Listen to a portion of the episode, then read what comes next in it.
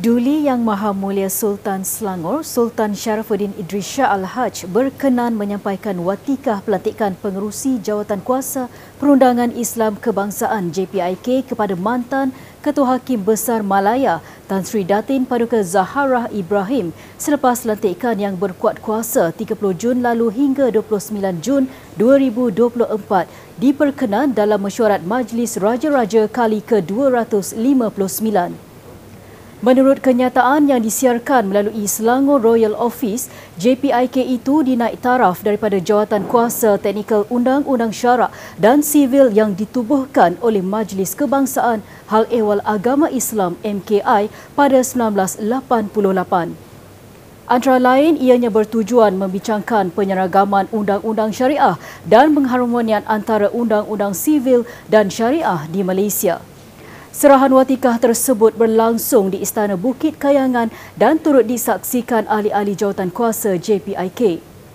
Turut serta mantan Rektor Universiti Islam Antarabangsa Malaysia, Profesor Datuk Seri Dr. Zaleha Kamarudin dan Ketua Pengarah Jabatan Kehakiman Syariah Malaysia, Datuk Setia Dr. Muhammad Naim Mohtar. Pertubuhan Keselamatan Sosial Perkeso Selangor menyerahkan bayaran pencen penakat dan pengurusan jenazah kepada waris kaki tangan Lembaga Zakat Selangor LZS Cawangan Gombak Khairul Amir Anor Syamsuddin yang meninggal dunia pada 9 Ogos lalu akibat jangkitan kuman di kepala.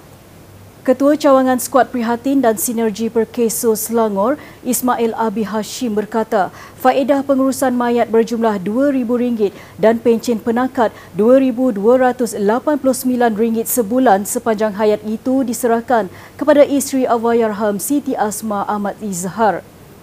Menurutnya lagi, faedah pencen penakat akan dibayar setiap bulan kepada isteri dan dibahagikan sama rata kepada tiga anak Awayarham yang kini berusia 2 hingga 11 tahun sehingga umur mereka mencecah 21 tahun.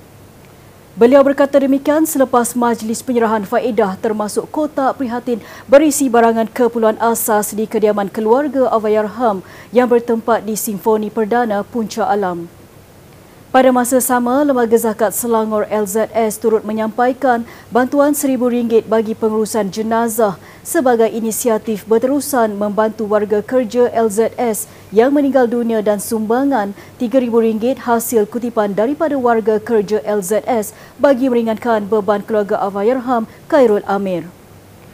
Turut hadir Ketua Pegawai Eksekutif LZS Muhammad Sabirin Muhammad Sarbini dan Pengarah Perkeso Selangor Zainal Abu jika sekiranya anak-anak ini nanti uh, menanjutkan pengajian dan memerlukan pinjaman pendidikan umpamanya uh, Keso juga menyediakan pinjaman pendidikan tertakluk mereka tidak mendapat kepada lain-lain pinjaman pendidikan yang sewajarnya. Jika tidak ada, mereka boleh datang berurusan dengan Pekeso.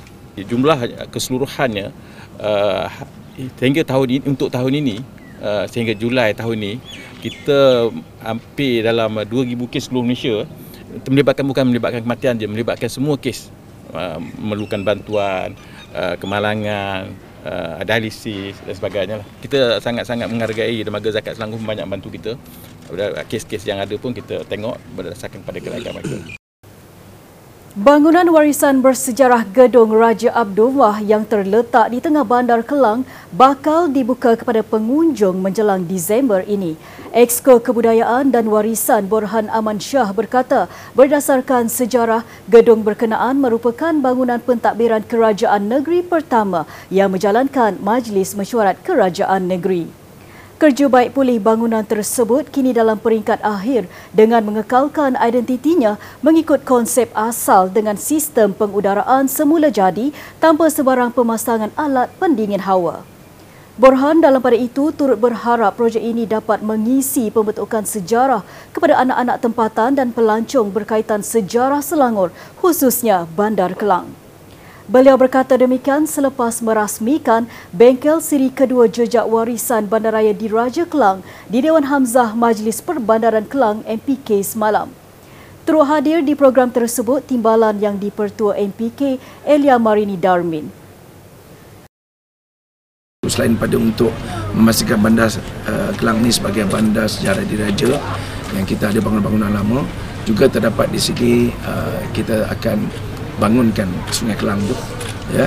Uh, di situ ada beberapa projek uh, float lah ya, kawasan-kawasan bersih macam uh, water taxi pengangkutan.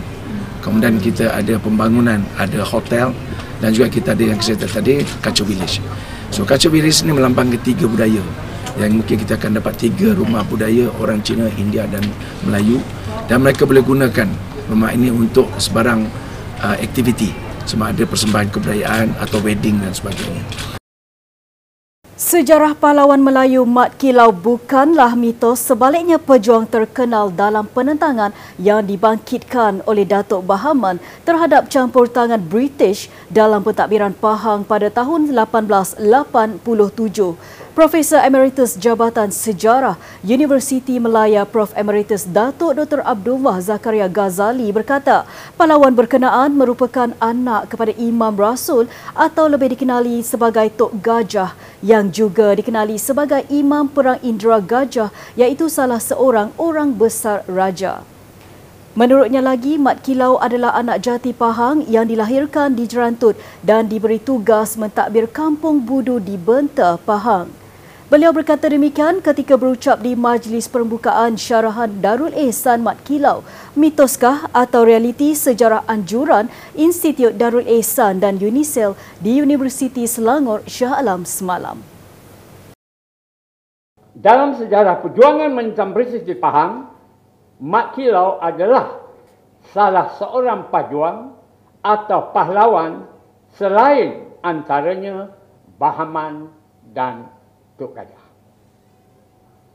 Jadi bila kita bercakap tentang perjuangan yang berlaku di Pahang atau penentangan yang dibangkitkan oleh Bahaman, dia sangat berkait rapat dengan campur tangan British dalam pentadbiran Pahang. Campur tangan British dalam pentadbiran Pahang bermula 1887.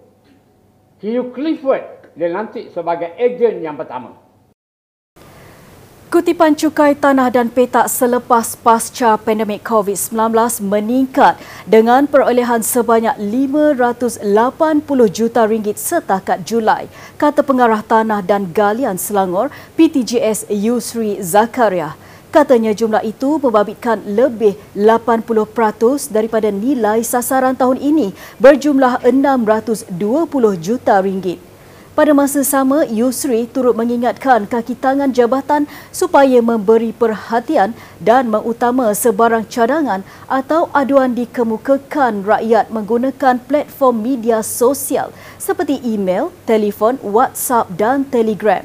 Beliau berkata demikian sempena Majlis Perhimpunan Bulanan Pejabat Tanah dan Galian Selangor baru-baru ini. Kita yang tak berani akan membantu ataupun facilitate uh, untuk pembangunan tanah-tanah di kawasan Sabak Benam dan satu lagi dah dipanggil sebagai Idris yang mana melibatkan. Ya. Ha, kita akan membantu dari segi uh, pembangunan tanah. Sebab dalam proses untuk rancangan sanggup satu ni kita ada melibatkan uh, pembangunan rancangan pembangunan tanah kawasan yang baru. Jadi di Benda Tanah akan uh, membantu dan lagi mencepatkan proses penggunaan tanah dan di kawasan-kawasan yang telah disebut dalam rancangan Selangor satu itu. Proses guna tanah untuk menjayakan rancangan Selangor pertama RS1 akan dimudahkan bagi membolehkan kerangka pembangunan negeri berjalan lancar. Pengarah Pejabat Tanah dan Galian Selangor, PTGS Yusri Zakaria berkata, pihaknya sedia bekerjasama dengan semua pihak supaya pelan pembangunan kawasan Sabak Bernam Sabda dan wilayah pembangunan bersepadu Selangor Selatan Idris dapat mencapai objektif. Jelasnya, pembangunan sekitar Sabak Bernam, Kuala Langat dan Sepang ini tidak melibatkan tanah rizab sebaliknya guna tanah anak syarikat kerajaan negeri antaranya Menteri Besar Selangor Pemerbadanan atau MBI dan Perbadanan Kemajuan Negeri Selangor PKNS atau swasta. Beliau berkata demikian selepas perhimpunan bulanan Jabatan PTGS yang berlangsung di Dewan Annex baru-baru ini kita yang tak berani akan membantu ataupun facilitate uh, untuk pembangunan tanah-tanah di kawasan Sabak Benam dan satu lagi dah dipanggil sebagai Idris yang mana melibatkan. ya. Uh, kita akan membantu dari segi uh, pembangunan tanah. Sebab dalam proses untuk rancangan sanggup satu ni kita ada melibatkan uh, pembangunan rancangan pembangunan tanah kawasan yang baru. Jadi Departemen Tanah akan uh, membantu dan lagi mencepatkan proses penggunaan tanah dan di kawasan-kawasan yang telah disebut dalam rancangan Selangor 1 itu. Sekian semasa hari ini, teruskan mengikuti perkembangan Selangor melalui platform digital kami di Carian Media Selangor. Berjumpa lagi esok.